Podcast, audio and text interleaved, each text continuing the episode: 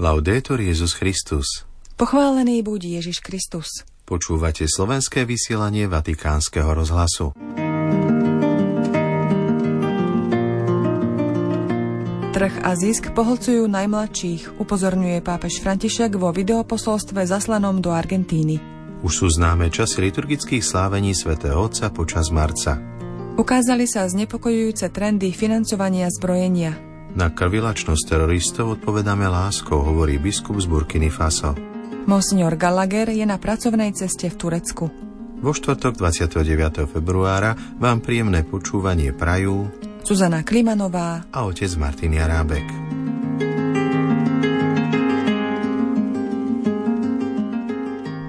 Vatikán.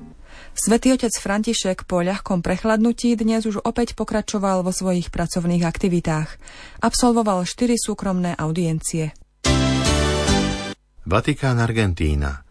Svetý otec František sa cez videoposolstvo obrátil na členov Panamerického výboru sudcov a súdkyň pre sociálne práva a františkánsku náuku v Argentíne, ktorom pripomenul zásadný význam tých, ktorí chránia spravodlivosť v právnom štáte. Zdôraznil tiež, že sociálna náuka cirkvi je svetlou cestou pre výkon súdnej moci. Spomínané združenie bolo zriadené v roku 2019 vďaka pápežovi Františkovi a medzinárodným združením sa stalo na základe chirografu pápeža v auguste 2023. Cieľom združenia je vydávanie usmerňujúcich dokumentov v oblasti právnej rovnosti a spravodlivosti a stanovuje verejné stanoviská k rôznym situáciám v tejto oblasti. Pri príležitosti inaugurácie ich sídla v Buenos Aires sa v stredu svätý Otec obrátil na členov združenia v Španielčine cez videoposolstvo. V príhovore pápež uviedol, že bôžik trhu a bohyňa zarábania sú falošné božstvá, ktoré nás vedú k dehumanizácii a zničeniu planéty. História to dokázala už mnohokrát a to veľmi smutne sú tzv. molochom, ktorý požiera novonarodené generácie. Ďalej pápež zdôraznil, že základnou a kľúčovou úlohou je právo a jeho odborníci, advokáti, sudcovia, prokurátori a obhajcovia. Ako dodal, súdna moc je posledným prostriedkom, ktorý má štát k dispozícii na nápravu porušovania práv a zachovávanie inštitucionálnej a sociálnej rovnováhy. Podľa svätého Otca, vo svete hlbokej nespravodlivosti a sociálnej nerovnosti, kde milióny detí každý deň jedia len zvyšky od tých, ktorí ich konzumujú, skutočne sociálne práva nie sú zadarmo – a dodal Zdroje na ich podporu existujú, ale vyžadujú si primerané, racionálne a spravodlivé politické rozhodnutia. Štát dnes viac ako kedykoľvek predtým je povolaný vykonávať túto ústrednú úlohu prerozdeľovania a sociálnej spravodlivosti. Pápež František tiež zdôraznil, že nejde o ustanovenia, ktoré už existujú, ale o ich účinné uplatňovanie – Práve tu prichádza do úvahy úloha justičných subjektov. V tomto zmysle pápež pripomenul Ježišovo slovo, na ktorom je založená sociálna náuka cirkvy, je istou a svetlou cestou, ktorá má prispieť k výkonu súdnictva. Preto, kto má verejnú moc, napokon nestačí pôvodná legitimita, z ktorej táto moc pochádza, ale legitimný musí byť aj jej výkon, ktorý sa nemôže vzdialiť od budovania spravodlivých a dôstojných spoločností. La paz Mier je každodenná stavba a vy ste mieroví pracovníci, uviedol na záver svätý Otec a vyzval členov združenia, aby boli neochvejní a rozhodní z oči voči dehumanizujúcim a násilným modelom. Vatikán. Majster pápežských liturgických slávení Monsignor Diego Ravelli dnes zverejnil liturgický harmonogram pápeža Františka na mesiac marec, ktorý tohto roku zahrania aj slávenia svätého týždňa. Palmovú nedeľu 24. marca bude sláviť pápež František na námestí svätého Petra, ako je už tradíciou. Slávnosť nedele utrpenia pána s pamiatkou jeho vstupu do Jeruzalema sa začne o 10. hodine. Vo štvrtok svätého týždňa 28. marca bude svätý Otec sláviť o 9.30 omšu svetenia olejov v Bazilike svätého Petra. V piatok utrpenia pána 29. marca bude pápež František vo Vatikánskej bazilike predsedať obradom o 17. hodine. Krížová cesta so Svetým Otcom sa začne o 21.15 pri Koloseu v Ríme. Nasledujúci deň 30. marca na Svetú sobotu bude pápež sláviť veľkonočnú vigíliu pánovho skriesenia o 19.30 v Bazilike svätého Petra. Vo veľkonočnú nedeľu pánovho zmrtvých vstania 31. marca bude pápež František predsedať eucharistickej slávnosti na námestí svätého Petra so začiatkom o 10. hodine. Na poludnie sa prihovorí z loďie na priečelí baziliky a udelí tradičné veľkonočné požehnanie mestu Rím i celému svetu, Urbi et Orbi.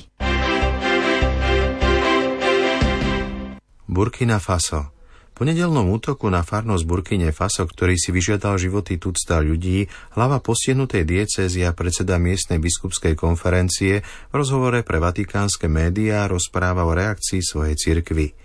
Tým, ktorí nám adresujú streľbu, my ponúkame pokoj, vieru a nádej. Atentát nie je prenasledovaním kresťanov, ide o pokus vydať falošnú ideu, že prebieha náboženská vojna. Biskup zároveň vyjadruje vďaku pápežovi za jeho blízko za modlitbu. Monsignor Lorén Birfur Dabiré je biskupom v Dori, časti krajiny, ktorá leží na severnej hranici Burkina Faso a zahrňa farnosť v dedine Esakane, kam v uplynulú nedeľu vtrhli teroristi a počas modlitby vykonali masaker, ktorý šokoval celý svet.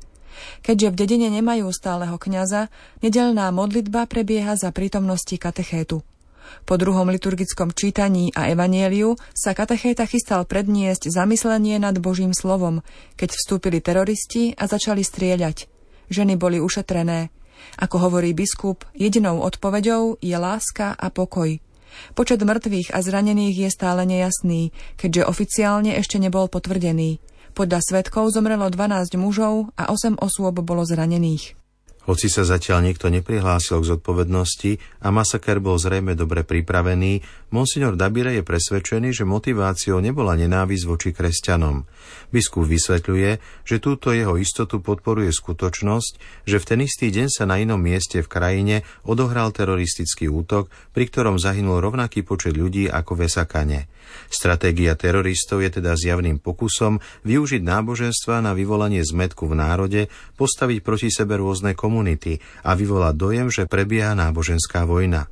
Môžem z istotou vyhlásiť, že žiadne prenasledovanie kresťanov neprebieha, hovorí biskup. Pokoj, viera a nádej. Tieto tri slová prizvukuje veriacim svojej diecézy Monsignor Dabiré a vyzýva ich, aby pokračovali v kresťanskej láske a neupadli do pokušenia odpovedať na násilie násilím. V rozhovore zdôrazňuje – my, kresťania, nemáme iný spôsob života. Musíme založiť svoj život na evanieliu. Naše vzťahy s druhými musia byť založené na bratstve, priateľstve a vzájomnej pomoci. Musíme sa vyhnúť tomu, aby sa hovorilo, že patríme k náboženstvu, ktoré uvažuje o pomste. To nie je pravda. Burkine Faso väčšinu obyvateľstva tvoria moslimovia. Kresťanov je približne 30% a za nimi nasledujú príslušníci tradičných afrických animistických náboženstiev. Cirkev tu už takmer 10 rokov čeli terorizmu, ktorý blokuje činnosť mnohých diecéz. Monsignor Dabire uvádza, že viac ako 30 farností je zatvorených a niektoré diecézy sú paralizované. Ľudia však nestratili vieru ani nádej. Monsignor Dabire konštatuje – Naša církev má vidiecký charakter. Je to církev jednoduchých ľudí. Nechýbajú povolania, ich počet rastie. Máme aj veľkú skupinu katechétov, ktorí sú vedúcimi malých vidieckých spoločenstiev a potom praktizujeme plodnú pastoráciu dialógu s moslimami a predstaviteľmi tradičných afrických náboženstiev. Monsignor Dabire napokon ďakuje pápežovi Františkovi, ktorý sa včera na záver generálnej audiencie opäť modlil za obete nedávnych útokov na miesta kultu v tejto krajine. Blízkosť svätého Otca nám dodáva odvahu i silu a vyzýva nás k vytrvalosti. Keď naši veriaci počujú, že pápež je informovaný o ich utrpení, sú skutočne povzbudení. Je to veľký podnet k tomu, aby sme napredovali, uvádza biskup z Burkiny Faso. Vatikán Turecko Sekretár Svetej stolice pre vzťahy so štátmi a medzinárodnými organizáciami Monsignor Paul Richard Gallagher je od včera do 2. marca na pracovnej ceste v Turecku. Zúčastní sa tam na konferencii o medzinárodnej diplomácii Antália Diplomacy Forum 2024. Včera slávil Monsignor Gallagher svetú omšu v Istanbule pri príležitosti blížiaceho sa výročia zvolenia svätého otca Františka na pápežský stolec. Dnes sa stretol s ekumenickým patriarchom Bartolomejom I. Na spomínanej konferencii o medzinárodnej diplomácii sa zúčastní v dňoch 1. až 2. marca. Taliansko. Ako sa uvádza v článku denníka Veníre, viac ako 959 miliard dolárov z celého sveta sa používa na podporu výroby a obchodu so zbraňami. Z tejto sumy pochádza viac ako polovica zo Spojených štátov amerických, zatiaľ čo 10 najväčších európskych investorov vložilo 79 miliárd eur. 15 najväčších európskych bank investuje do zbrojárskych spoločností viac ako 87 miliárd eur. Tieto znepokojivé údaje pochádzajú zo správy pod názvom Financovanie mieru, financovanie vojny, ktorú si objednali nadácia Etické financovanie a Globálna aliancia pre bankovníctvo hodnôt. Správa skúma expozíciu finančného sektora voči výrobe a obchodu so zbraňami a porovnáva pravidlá a postupy bežných bank s tými, ktoré sa riadia hodnotami a zbrojenie nefinancujú. V minulom roku dosiahli globálne výdavky na obranu rekordných 2,2 bilióna dolárov, čo predstavuje náraz o 9% Štokholmský medzinárodný inštitút pre výskum mieru uvádza, že vlády na celom svete vyčlenili na ozbrojené sily viac ako 2000 miliard dolárov, čo je 2,2 svetového HDP. Banky a celý finančný sektor hrajú v tomto scénári aktívnu úlohu. V rokoch 2020 až 2022 investovali finančné inštitúcie do braného priemyslu najmenej 1 bilión dolárov. Toto číslo je pravdepodobne podhodnotené, pretože neexistuje oficiálna databáza, ktorá by zhromažďovala všetky investície a úvery v tomto sektore. Správa poukazuje na to, že náklady na rôzne typy zbraní by sa dali premeniť na tovary a služby v oblasti zdravotníctva. Napríklad cena jednej európskej viacúčelovej fregaty, čiže vojenskej lode, sa rovná ročným platom 10 662 lekárov. Stíhacie lietadlo F-35 sa rovná 3244 lôžkam talianskej intenzívnej starostlivosti a jadrová ponorka triedy Virginia stojí toľko ako 9180 sanitiek. Polovica prostriedkov, ktoré vlády vynakladajú na ozbrojené sily, by stačila na zabezpečenie základnej zdravotnej starostlivosti pre všetkých ľudí na Zemi a na výrazné zníženie emisí skleníkových plynov. V posledných rokoch sa niektoré veľké fondy odklonili od zbrojárskeho priemyslu. Vojna na Ukrajine však oživila diskusiu o tomto sektore – Zbrojárska lobby a niektoré finančné inštitúcie argumentujú, že zbrojárske firmy by mali byť zahrnuté do investičných rámcov ESG, čiže Environmental, Social and Governance, s odkazom na ich prínos k mieru, stabilite a udržateľnosti v Európe. S cieľom odsúdiť akýkoľvek druh konfliktu a vyzvať všetky hlavné finančné inštitúcie, aby prestali financovať výrobu a obchod so zbraňami, bol na výročnom zasadnutí Globálnej aliancie pre bankovníctvo hodnôt predstavený manifest za financovanie mieru. Dôrazne odsudzujeme akýkoľvek druh násilia, boja alebo vojny bez ohľadu na okolnosti a miesto, kde k ním dochádza. Trvalému riešeniu konfliktov môže dôjsť len prostredníctvom otvoreného dialogu a úprimnej spolupráce ako prostriedkov na budovanie dôvery, ktoré je základom mieru. Preto vyzývame finančný priemysel, aby prestal financovať výrobu a obchod so zbraňami, nabádame inštitúcie, aby zaviedli alebo rozšírili existujúce politiky, ktoré obmedzujú financovanie zbrojárskeho priemyslu a vyzývame na transparentné zverejňovanie informácií. Nakoniec vyzývame finančné inštitúcie, aby sa pripojili ku globálnej aliancii bankovníctva hodnôt a vyjadrili podporu tomuto vyhláseniu.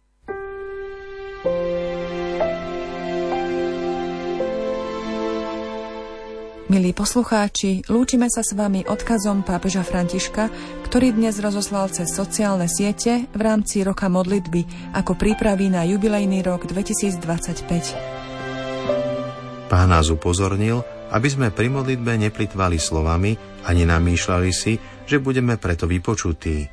Naopak učil nás, aby sme sa zverili Otcovi, ktorý vie, čo potrebujeme ešte skôr, ako ho to požiadame. Do počutia zajtra. Laudetur Jezus Christus.